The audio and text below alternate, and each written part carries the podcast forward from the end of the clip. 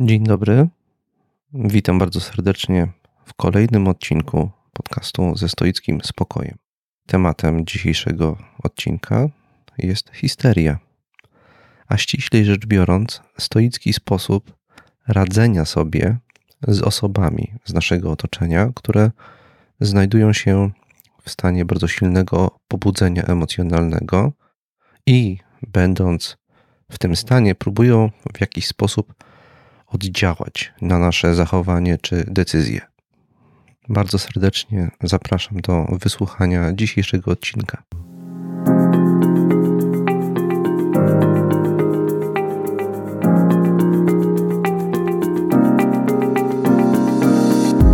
Mamy ograniczony wpływ na to, gdzie i pośród jakich ludzi żyjemy. Nie my decydujemy, co nam się codziennie przydarza. Od nas jednak zależy, jak to przyjmujemy i jakimi stajemy się ludźmi. Nazywam się Tomasz Mazur, jestem współczesnym praktykującym stoikiem i zapraszam do wysłuchania mojego podcastu ze stoickim spokojem.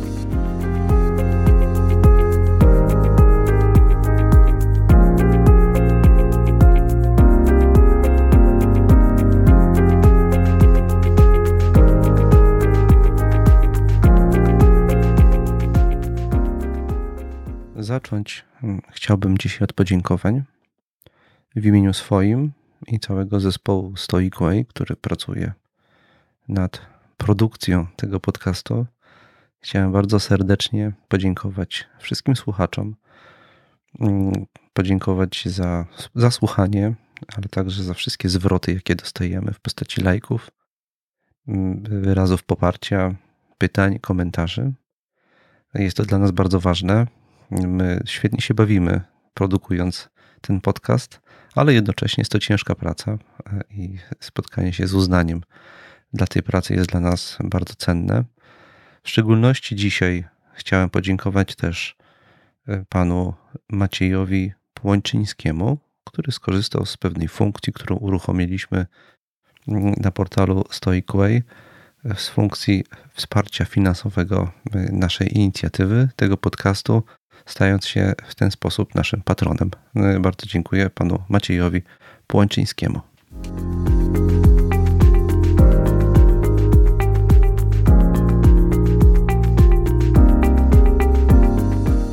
Poprzednie dwa odcinki tego podcastu miały postać relacji z naszej podróży, stoickiej podróży do Aten, gdzie miał miejsce stoikon, czyli jak to wyjaśniałem, coś w rodzaju mm, światowego zlotu stoików. Ja cały czas nie mogę jeszcze się otrząsnąć z tego wrażenia, ile tych stoików jest. Mm, to są ludzie, którzy przybyli do Aten z różnych, e, nierzadko bardzo odległych zakątków świata, po to, żeby porozmawiać z innymi, takimi jak oni, o tym, jak oni rozumieją i dziś, dzisiaj, jak rozumieją i praktykują współcześnie stoicyzm. No więc e, jeszcze raz chciałem powiedzieć, że to było bardzo budujące doświadczenie. A skoro już jestem mm, przy stoikonie, to podzielę się jeszcze jedną refleksją, która przyszła mi do głowy już po tym, jak nagrałem te dwa poprzednie odcinki podcastu, także w trakcie ich nagrywania nie podzieliłem się nią. Jest to refleksja dotycząca pewnego aspektu praktyki stoickiej. Uderzyło mnie po czasie to, że podczas rozmów kuluarowych zazwyczaj z poszczególnymi współczesnymi praktykującymi stoikami, nieustannie wracał motyw lektury. Każdy z nich właściwie w jakiś sposób nieustannie obcuje z klasycznymi tekstami stoickimi. Wszyscy potrafią się do tych tekstów odnosić i przywoływać w różnych sytuacjach. Więc ja chciałem powiedzieć przy tej okazji, że dla, dla, dla stoika, dla, dla osoby, która mm, praktykuje stoicyzm, lektura to nie jest sposób pozyskiwania informacji na jakiś temat. My zazwyczaj dzisiaj traktujemy książki w ten sposób. Czytamy po to, żeby się czegoś dowiedzieć. Podczas gdy dla antycznego stoika i podobnie dla współczesnego praktykującego stoika, zazwy, zazwyczaj lektura jest formą praktyki. Mm, I tak samo jak y, to było w starożytności. Podobnie dzisiaj praktykujący sto, sto, stoik ma na szafce nocnej koło łóżka jakiś tekst, do którego sięga regularnie, systematycznie, najlepiej codziennie. Ja także koło łóżka mam zawsze jakąś książkę stoicką, którą bądź rano po wstaniu, bądź y, wieczorem przed snem wertuję, czytam, poczytuję, wychwytuję z niej coś y, dla mnie cennego. Jest to o tyle ważne, że my, jak czytamy teksty filozoficzne, w szczególności te głębokie teksty filozoficzne dotyczące jakichś fundamentalnych, egzystencjalnych aspektów naszego życia, wraz z przebiegiem życia, wraz z nabywaniem doświadczenia, dojrzewaniem, zmienia się nasza perspektywa. I tekst, który czytaliśmy parę lat temu, dzisiaj, e, kiedy do niego sięgamy, widzimy w nim zupełnie inne rzeczy. Mm, I pozyskujemy z niego nową wiedzę, nową mądrość, którą możemy w nowy sposób wykorzystać. Dlatego też bardzo ważne jest, żeby z tymi tekstami obcować, a nie mieć je raz przeczytane, y, uznawszy, że niczego nowego już się z nich nie możemy dowiedzieć. Otóż możemy. Należy do nich nieustannie wracać i je poczytywać, tak jak powiedziałem, wydobywać z nich ciągle coś nowego. Nadto funkcją czy istotą takiej, takiej praktyki codziennego obcowania z tekstem jest to, że jeżeli z czymś codziennie obcujemy regularnie, z jakimiś zasadami, napomnieniami, wskazówkami, przykładami, to one w nas funkcjonują niby w jakimś duchowym krwioobiegu i e, w różnych trudnych życiowych sytuacjach, w jakich się na co dzień znajdujemy, łatwiej jest przypomnieć sobie jakąś stoicką zasadę, wskazanie i łatwiej jest, jeżeli regularnie z tymi e, zasadami obcujemy i regularnie e, na ich temat czytamy, łatwiej jest wykorzystać taką radę i podporządkować w jakiejś trudnej sytuacji nasze działanie i zachowanie właśnie takiej wskazówce. Podczas gdy, kiedy czytamy jakieś zasady i wskazania raz, a potem odkładamy na półce, to one, na półkę, to one potem też odchodzą stopniowo w niepamięć i to jest też błąd tych wszystkich, którzy czytają różne poradniki i wydaje im się, że wystarczy przeczytać i przyswoić sobie pewne informacje, e, e, żeby skorzystać z danego poradnika. Jeżeli teksty stoickie są pewnego rodzaju duchowymi poradnikami, to trzeba pamiętać, że to jest także zestaw ćwiczeń, które trzeba wykonywać codziennie. E, I fundamentalnym elementem takiego zestawu jest regularne czytanie tych tekstów.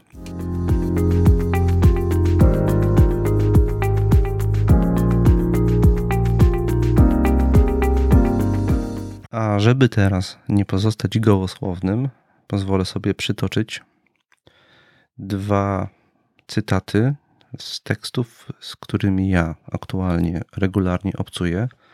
Pierwszy to oczywiście klasyczny tekst Marka Aureliusza pod tytułem Rozmyślania.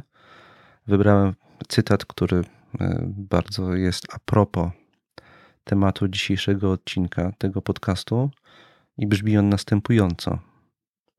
A choćbyś pękł, nie zmieni się postępowanie ludzi. Powtórzę ten cytat jeszcze raz. A choćbyś pękł, nie zmieni się postępowanie ludzi. Jest to rada, jakiej cesarz udziela w tym dzienniku sam sobie.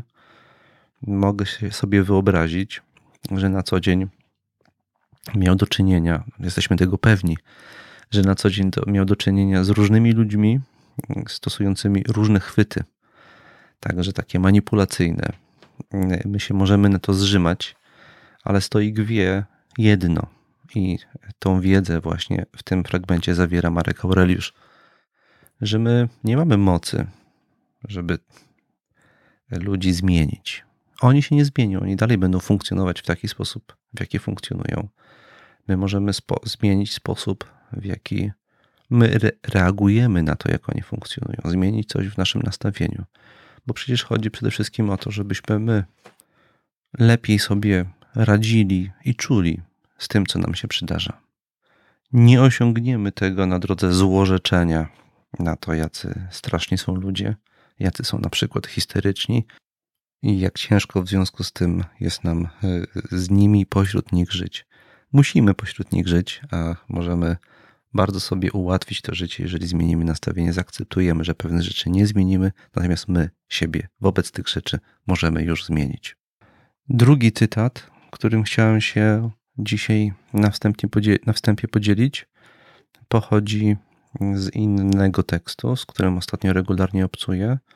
Jest to tekst pod tytułem O dobrodziejstwach. Jego autorem jest Seneca. E, I ten cytat brzmi następująco. Jest bardzo piękny. Może uprzedzę to jeszcze przypomnieniem, że Seneca właśnie, to jest cecha wielu stoików, ale Seneca chyba w najwyższym stopniu jest tak oceniany. E, był e, niezwykłym mistrzem stylu, co wyrażało się między innymi w umiejętności zawierania ważkich mądrości w postaci bardzo lapidarnych i zgrabnie ujętych sentencji. I ja właśnie wynotowałem sobie wczoraj podczas wieczornej lektury taką sentencję i brzmi ona następująco, cytuję: W wielu sprawach wygrywamy właśnie przez to, że ktoś nas zwycięża. Koniec cytatu. Zrobiłem taką pauzę, żeby on wybrzmiał, ale jeszcze raz go przytoczę, bo bardzo go lubię i właśnie lubię też sobie go powtarzać w głowie tego rodzaju cytaty. Jeszcze raz, więc w wielu sprawach wygrywamy właśnie przez to, że ktoś nas zwycięża. Mówi o tym Seneca, przytacza Seneca tą sentencję w kontekście rywalizacji, w kontekście szlachetnej rywalizacji, rywalizacji na wyświadczanie sobie dobrodziejstw.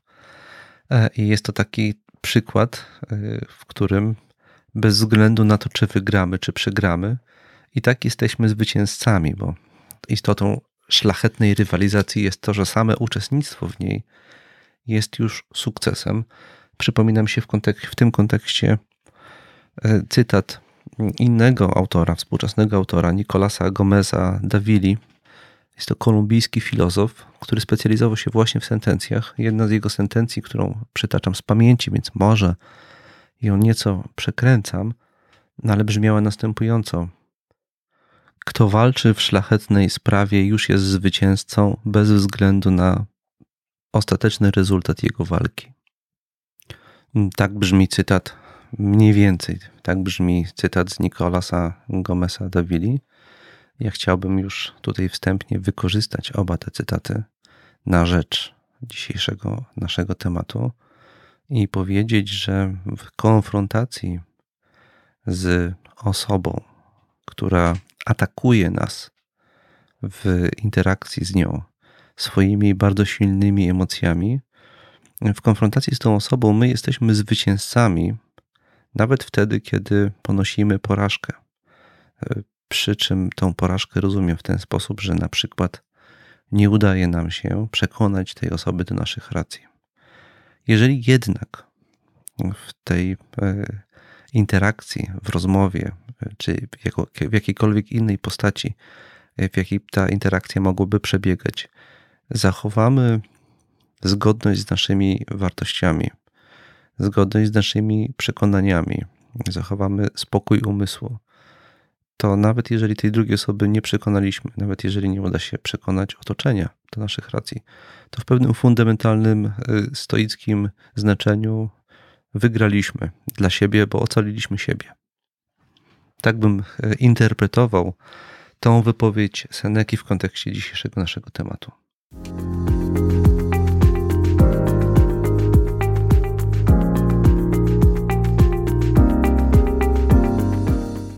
Z kolei teraz chciałem wyjaśnić znaczenie, w jakim będę używał, w jakim tutaj już dzisiaj używam terminu histeria. Oczywiście nie chodzi mi o histerię w znaczeniu klinicznym, ale o histerię w znaczeniu potocznym, kiedy mamy do czynienia z osobami w naszym bezpośrednim e, otoczeniu, które dość łatwo wchodzą stan bardzo silnego pobudzenia emocjonalnego i pod wpływem tego pobudzenia emocjonalnego działają, próbując też jednocześnie wpłynąć, wpłynąć, e, będąc w tym stanie, na nasze działanie, postępowanie i nasze decyzje.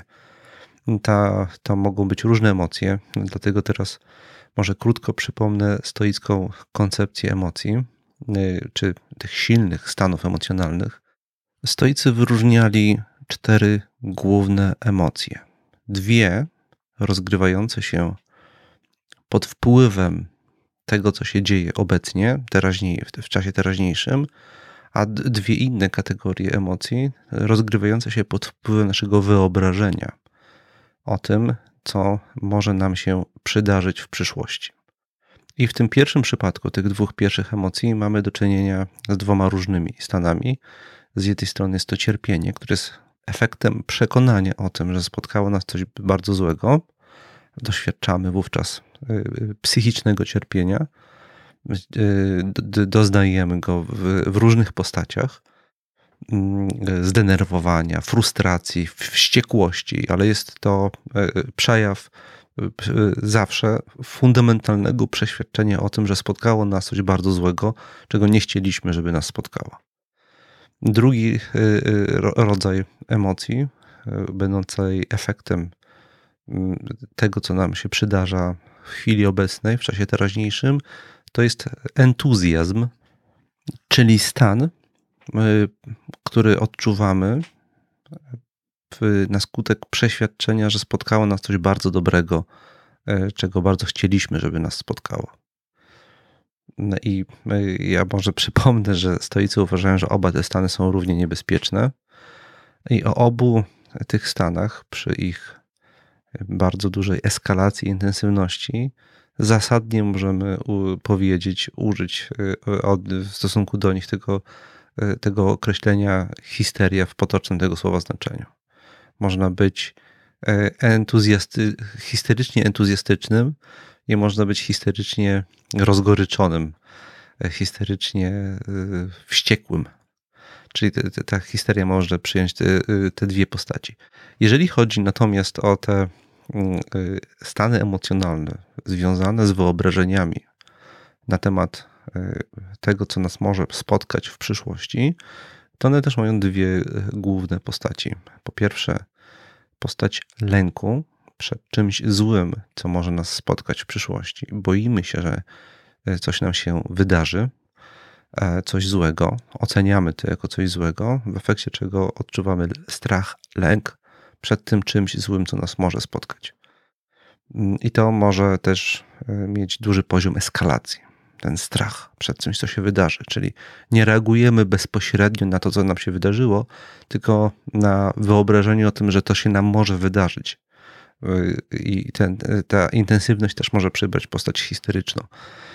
Natomiast mm, przeświadczenie o tym, że może nas spotkać coś bardzo dobrego, wyczekiwanie jakiejś bardzo dobrej rzeczy, która mogłaby nas spotkać, Y, stoicy określają y, mianem nadziei, radosnego wyczekiwania. Tak to może lepiej byłoby oddać. I to też wyczekiwanie, kiedy bardzo nie możemy się doczekać jakiegoś zdarzenia w, w przyszłości, y, może przyjąć bardzo intensywną postać, także historyczną.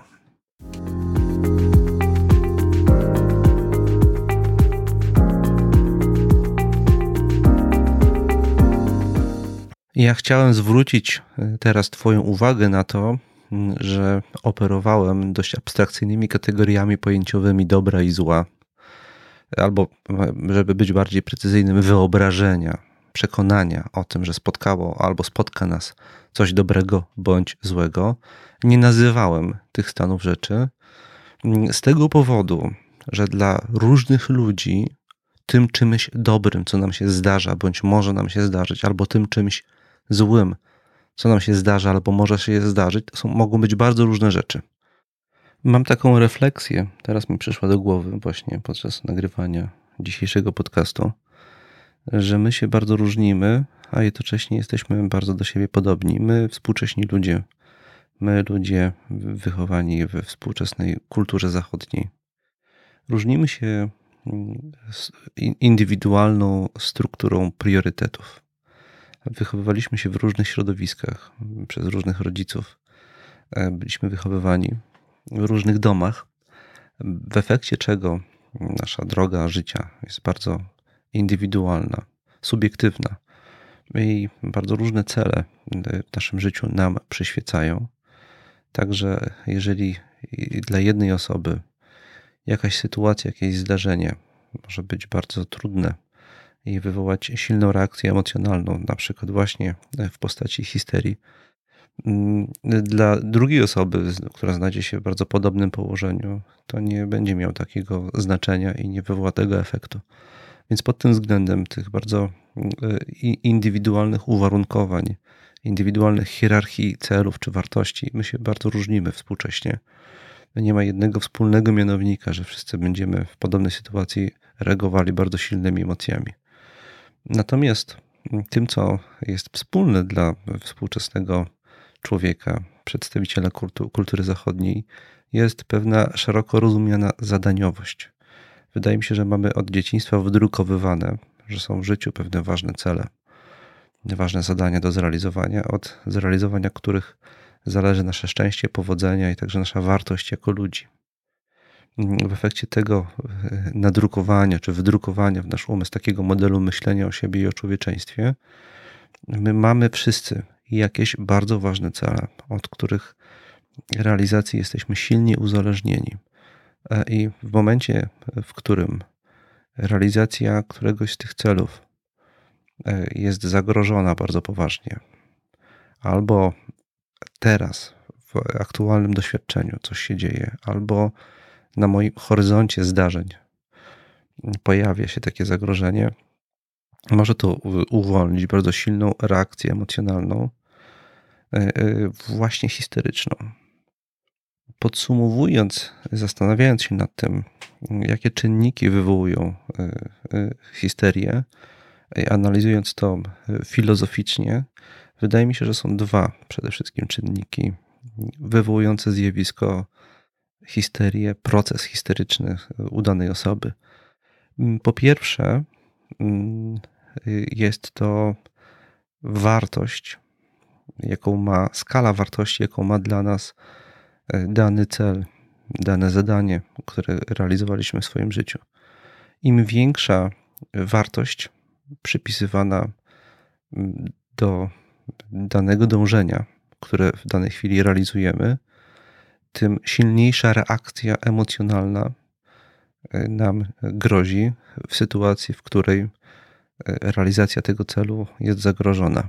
Więc to jest pierwszy czynnik uruchamiający Mm, y, uruchamiający ryzyko pojawienia się histerii. Natomiast drugi czynnik, nazwałbym go czynnikiem pragmatycznym, jest to nawyk albo mm, efektywność. My jesteśmy wychowywani y, od dzieciństwa w sposób, który w przypadku bardzo wielu ludzi sprzyja zachowaniom histerycznym. Jest to konsekwencja mm, prostej strategii, którą rozwinęliśmy jako małe dzieci. Proszę sobie wyobrazić, taką scenę. Na pewno e, e, e, nieraz taką scenę widziałeś bądź widziałaś, mm, kiedy to mamy trzylatka, który będąc w sklepie z rodzicami, bardzo chce, żeby kupili mu jakąś zabawkę bądź jakąś, jakiś, jakąś słodycz i słyszy w odpowiedzi na to na wyrażenie tej potrzeby od rodziców nie E, ich reakcja jest negatywna. Oni nie chcą mu e, e, kupić wymarzonego przedmiotu. On czuje wtedy frustrację, taki trzylatek, mm, i próbuje osiągnąć swój cel pomimo negatywnej reakcji rodziców. I widzimy w związku z tym rzucającego się na ziemię, tupiącego, krzyczącego, czy mającego czerwoną twarz dzieciaka, E, I, e, nie, I wielu rodziców w takiej sytuacji nie umie postawić granicy, woli ulec dla świętego spokoju.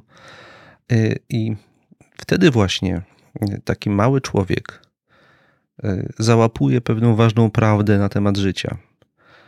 Jeżeli chcę czegoś uzyskać, to muszę się zacząć złościć.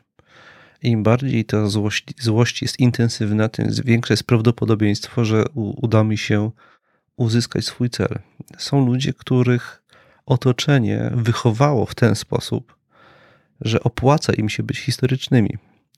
I niestety to jest cecha naszej kultury w bardzo dużym stopniu, że nasze współczesne, nowoczesne rodzicielstwo przestało stawiać granice tam, gdzie dawniej stawiano granice. Świat y, jest, y, świat to jest zbiór różnych granic. Wiele z naszych celów y, nie jesteśmy w stanie osiągnąć i obowiązkiem rodzica jest wychowanie nas w taki sposób, żebyśmy mieli tego świadomość. Jeżeli wyrastamy na dorosłych, przekonanych o tym, że żadne nasze cele nie są, nie powinny natknąć się na żadne ograniczenia, to w momencie, kiedy się na takie natykamy, jeżeli jednocześnie nauczyliśmy się, że silna reakcja emocjonalna e, zwiększa prawdopodobieństwa, suk, prawdopodobieństwo sukcesu na drodze realizacji tych celów, wówczas bardzo się zwiększa prawdopodobieństwo także, że będziemy w różnych życiowych sytuacjach mm, wpadali w stan histerii, przy czym o ile jest to z jednej strony organicznie, pragmatycznie racjonalne, o, drugie, o, o tyle z drugiej strony jest to zazwyczaj nieświadome. My przyzwyczailiśmy się do tego, że w naszym otoczeniu są ludzie, którzy są po prostu bardzo emocjonalni i traktujemy je, te takie osoby zazwyczaj w określony sposób. Jesteśmy wobec nich bardziej ostrożni, częściej im ulegamy i ustępujemy w różnych sytuacjach, nie chcąc zaognić mm, ewentualnego konfliktu, ale właśnie w ten sposób y, gramy w grę, którą oni sami nam narzucili. To nie jest tak, że oni są y, emocjonalni po prostu z natury e, i tacy są i musimy jakoś nauczyć się z nimi obcować. Oni się tacy stali, bo im się to opłacało. I to jest e, cecha wielu ludzi, więc to jest jedna z pierwszych prawd, które trzeba sobie przyswoić i, i, i ja zaraz powiem, jakie to z tego można wyciągnąć konsekwencje praktyczne.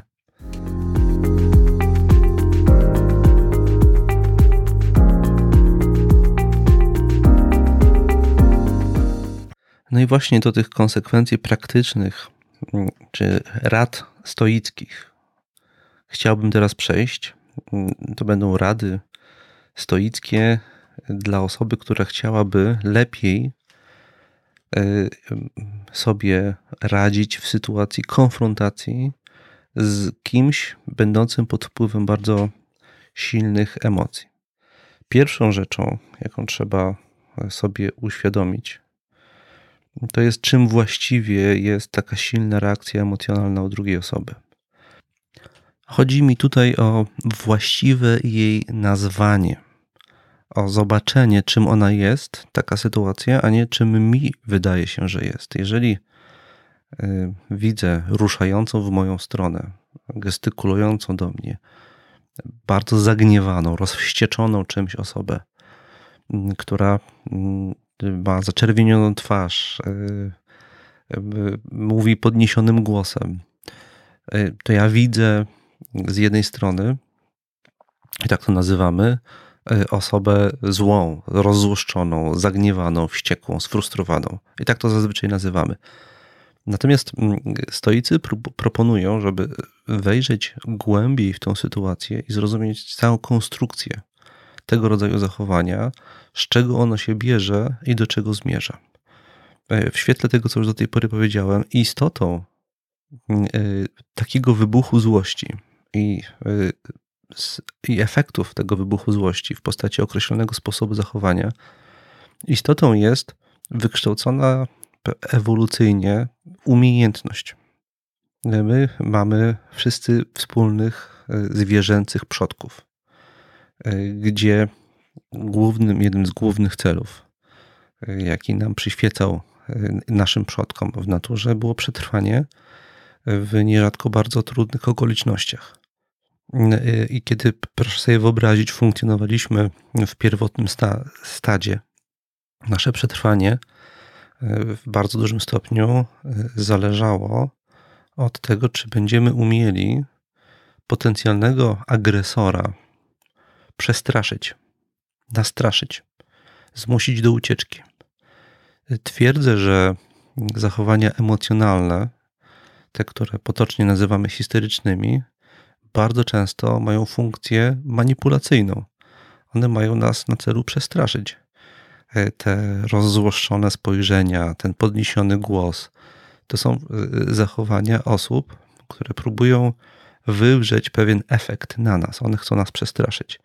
Więc jeżeli patrzymy na taką osobę, jeżeli spotykamy się z taką osobą, jeżeli przystępujemy do trudnej rozmowy, którą musimy, załóżmy, odbyć z taką osobą, która jest w stanie silnych emocji, one nie muszą te silne emocje mieć takiego oczywistego wyrazu w postaci silnego krzyku, e, w postaci bardzo ożywionej gestykulacji.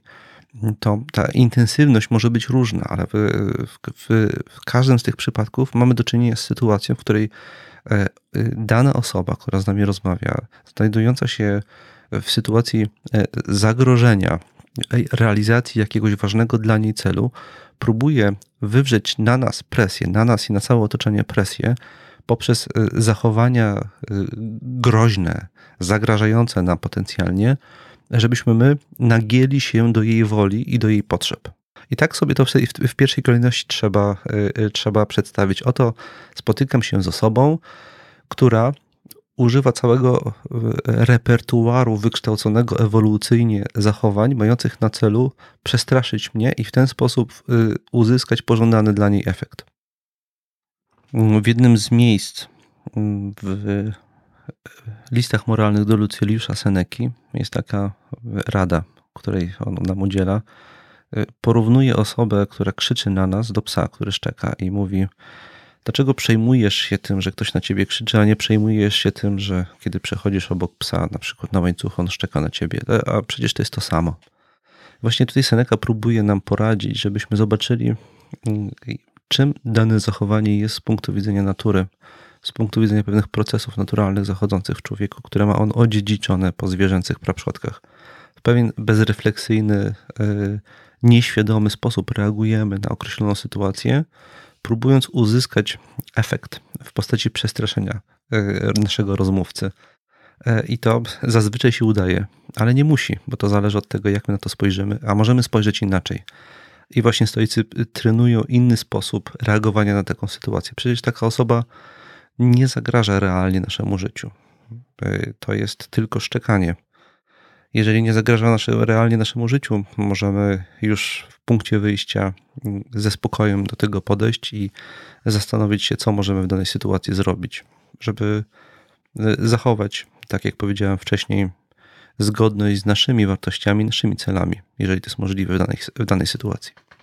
Druga rada y, może być trochę zaskakująca, ale ja w takim, w, takich, y, w takim kontekście bardzo często powtarzam i przytaczam.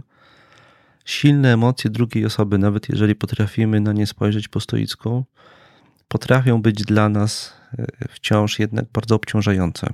Tym lepiej sobie z nimi radzimy i my jesteśmy sami silniejsi, gdzie ta siła nasza, taka fizyczna, witalna siła, pochodzi z takich czynników jak y, wypoczynek. E, jeżeli mamy pracę, w której na co dzień konfrontujemy się z bardzo emocjonalnymi osobami, e, osobami sfrustrowanymi czymś, jeżeli mamy takie okresy, to jedną z podstawowych rzeczy, o które powinniśmy zadbać, jest sen.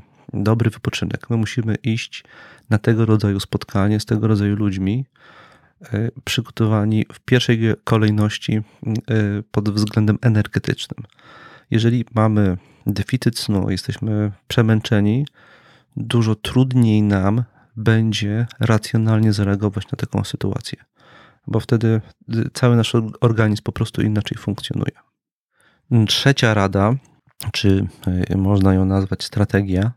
Trzecia strategia to jest to, co na przykład Marek Aureliusz proponuje mm, y, na samym początku drugiej księgi rozmyśleń, gdzie mówi że spotkasz dzisiaj człowieka niewdzięcznego, złośliwego, okrutnego i tak dalej, przedstawia taką litanię. My możemy sobie powiedzieć przed wyjściem z domu, w ramach codziennego, porannego, stoickiego przeglądu siebie, tradycyjnie nazywanego także rachunkiem sumienia, możemy sobie przeprowadzić taką procedurę, którą stoicy nazywają premedytatio malorum, czyli uprzednia medytacja nad czymś złym, co nas niekorzystnym, co nas może danego dnia spotkać i wyobrazić sobie taką scenę, powiedzieć sobie, że na pewno dzisiaj spotkamy osobę histeryczną, na pewno spotkamy się z kimś, kto pod wpływem silnych emocji będzie się chciał z nami spotkać i będzie bezwiednie używał tych silnych emocji po to, żeby wywołać w nas określony efekt korzystny dla tej osoby w postaci zmiany naszej decyzji jakiejś na przykład, naszego sposobu postępowania. E, I jeżeli sobie wcześniej powiemy, że to się wydarzy, zaakceptujemy, że to jest naturalny element współczesnego ludzkiego życia, że część osób dość łatwo wchodzi na bardzo wysoki rejestr emocjonalny, bo nauczyli się w ten sposób załatwiać swoje sprawy. Jeżeli my zaakceptujemy to, to zupełnie inaczej wejdziemy w sytuację już w punkcie, w, w, w punkcie wyjścia. Już na samym początku. I to dużo łatwiej nam, dużo, dużo bardziej nam ułatwi właściwe, racjonalne zareagowanie na taką sytuację. Taka jest istota tego ćwiczenia premedatio malorum. Wcześniej sobie coś już wyobrażamy, prze, przepowiadamy we własnym umyśle, dzięki czemu nasz organizm psychicznie jest przygotowany na daną sytuację jako y, rodzaj możliwego wyzwania, które nas danego dnia spotka. Czwarta rada jest bardzo prosta i wynika ona wprost, bezpośrednio z tych cytatów, które tutaj wcześniej przytaczałem, w szczególności z cytatu y, Marka Aureliusza, że nie zmieni się postępowanie ludźmi, ludzkie. Chodzi mi tutaj o zrozumienie, jaka jest istota Mm, silnego pobudzenia emocjonalnego. Emocje pełnią, już o tym częściowo mówiłem, ale jeszcze chcę to rozwinąć trochę, pewną funkcję ewolucyjną.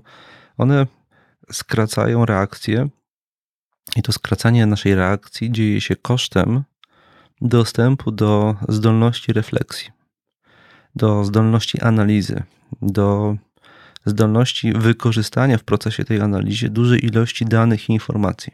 Osoba pod wpływem, znajdująca się pod wpływem silnych emocji, nie jest w stanie poddać pogłębionej analizie sytuacji, w której się znalazła, w efekcie czego nie słucha także argumentów. Ona jest całkowicie nieczuła e, i obojętna na racjonalną argumentację, dlatego że jest zafiksowana na, na uzyskaniu bardzo pożądanego i bardzo zagrożonego, kluczowego dla niej egzystencjalnie celu.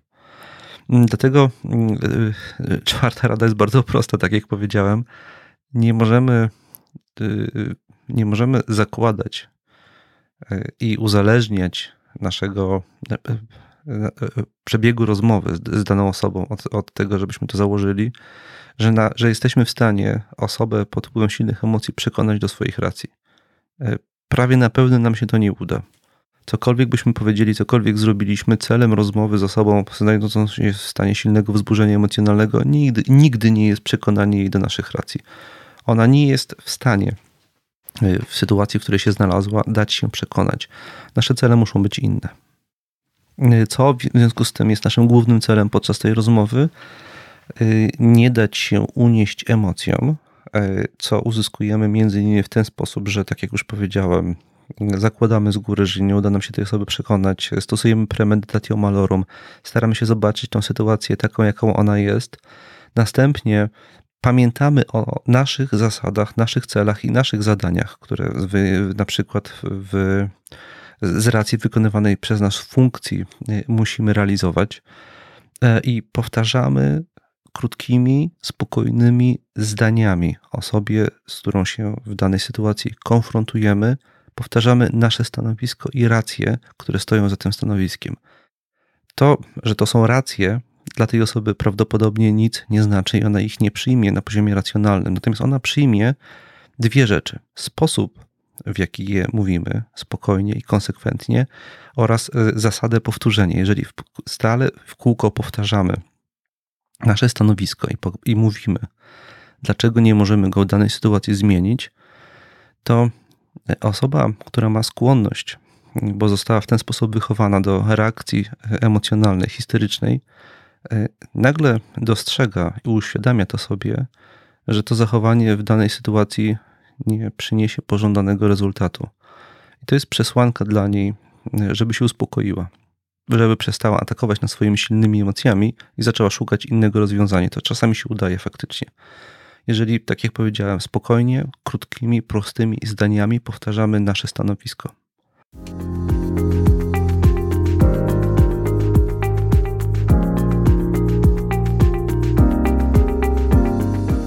Mm, I wreszcie na koniec szósta rada, y, która mm, chyba da się zawrzeć w jednym prostym terminie, w jednym prostym słowie empatia.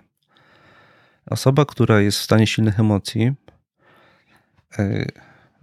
jest w tym stanie z powodu tego, że któryś z jej ważnych życiowych celów y, znajduje się w stanie zagrożenia.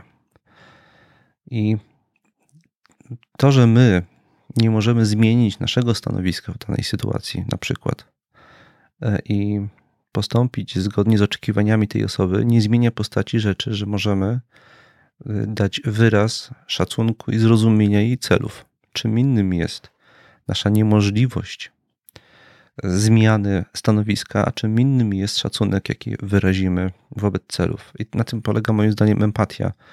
Nie, że robimy wszystko, włącznie z zaprzeczeniem samych siebie, żeby sprzyjać osobie znajdującej się w stanie silnego pobudzenia emocjonalnego.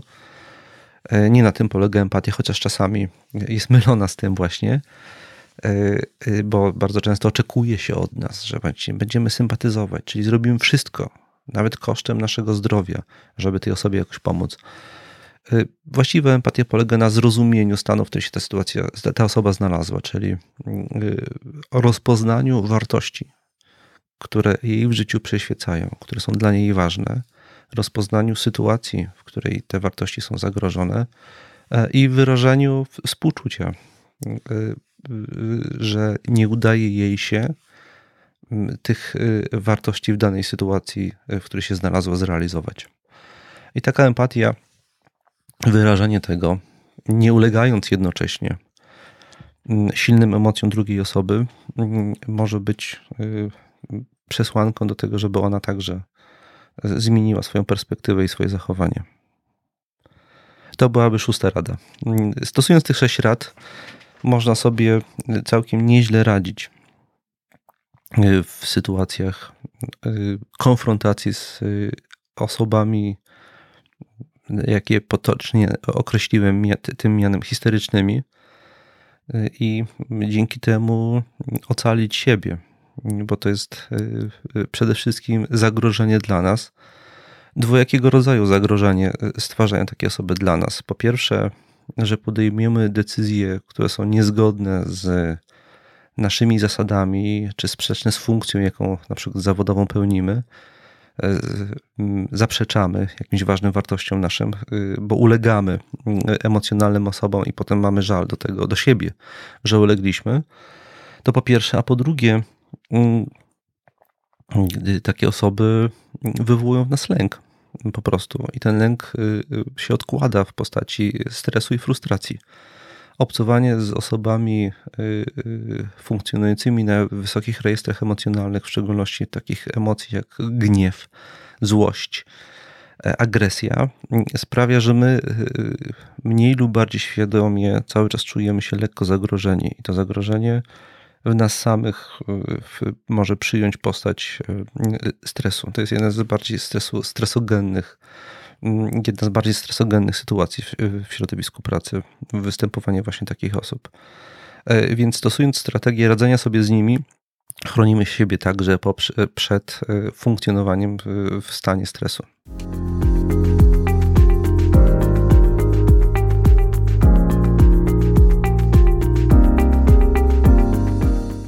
W tym miejscu chciałem skończyć już e, dzisiejsze dzisiejszy podcast. Na koniec y, chciałem zaprosić wszystkich y, słuchaczy do udziału w warsztatach stoickich związanych z relacjami. Warsztaty są poświęcone właśnie stoickim strategiom radzenia sobie w różnych sytuacjach relacyjnych. Jedną z takich sytuacji, jeden z typów takich sytuacji dzisiaj opisałem. Na warsztatach będziemy także mówić o tym, ale o różnych innych także problemach, na jakie w relacjach bliższych i dalszych się, na, się spotykamy, można na warsztaty zapisać się poprzez nasz fanpage na Facebooku. Mam na myśli fanpage y, y, Stoic Way. Tam y, jest możliwość zapisania się na warsztaty i przekierowanie na stronę zapisu. Przypomnę, że warsztaty odbywają się 9 listopada w sobotę, są całodzienne i kosztują 210 zł. Bardzo serdecznie wszystkich zainteresowanych y, różnymi stoickimi strategiami radzenia sobie w relacjach bardzo serdecznie zapraszam. Y, a za wysłuchanie dzisiaj, dzisiejszego odcinka y, bardzo serdecznie dziękuję. Do usłyszenia.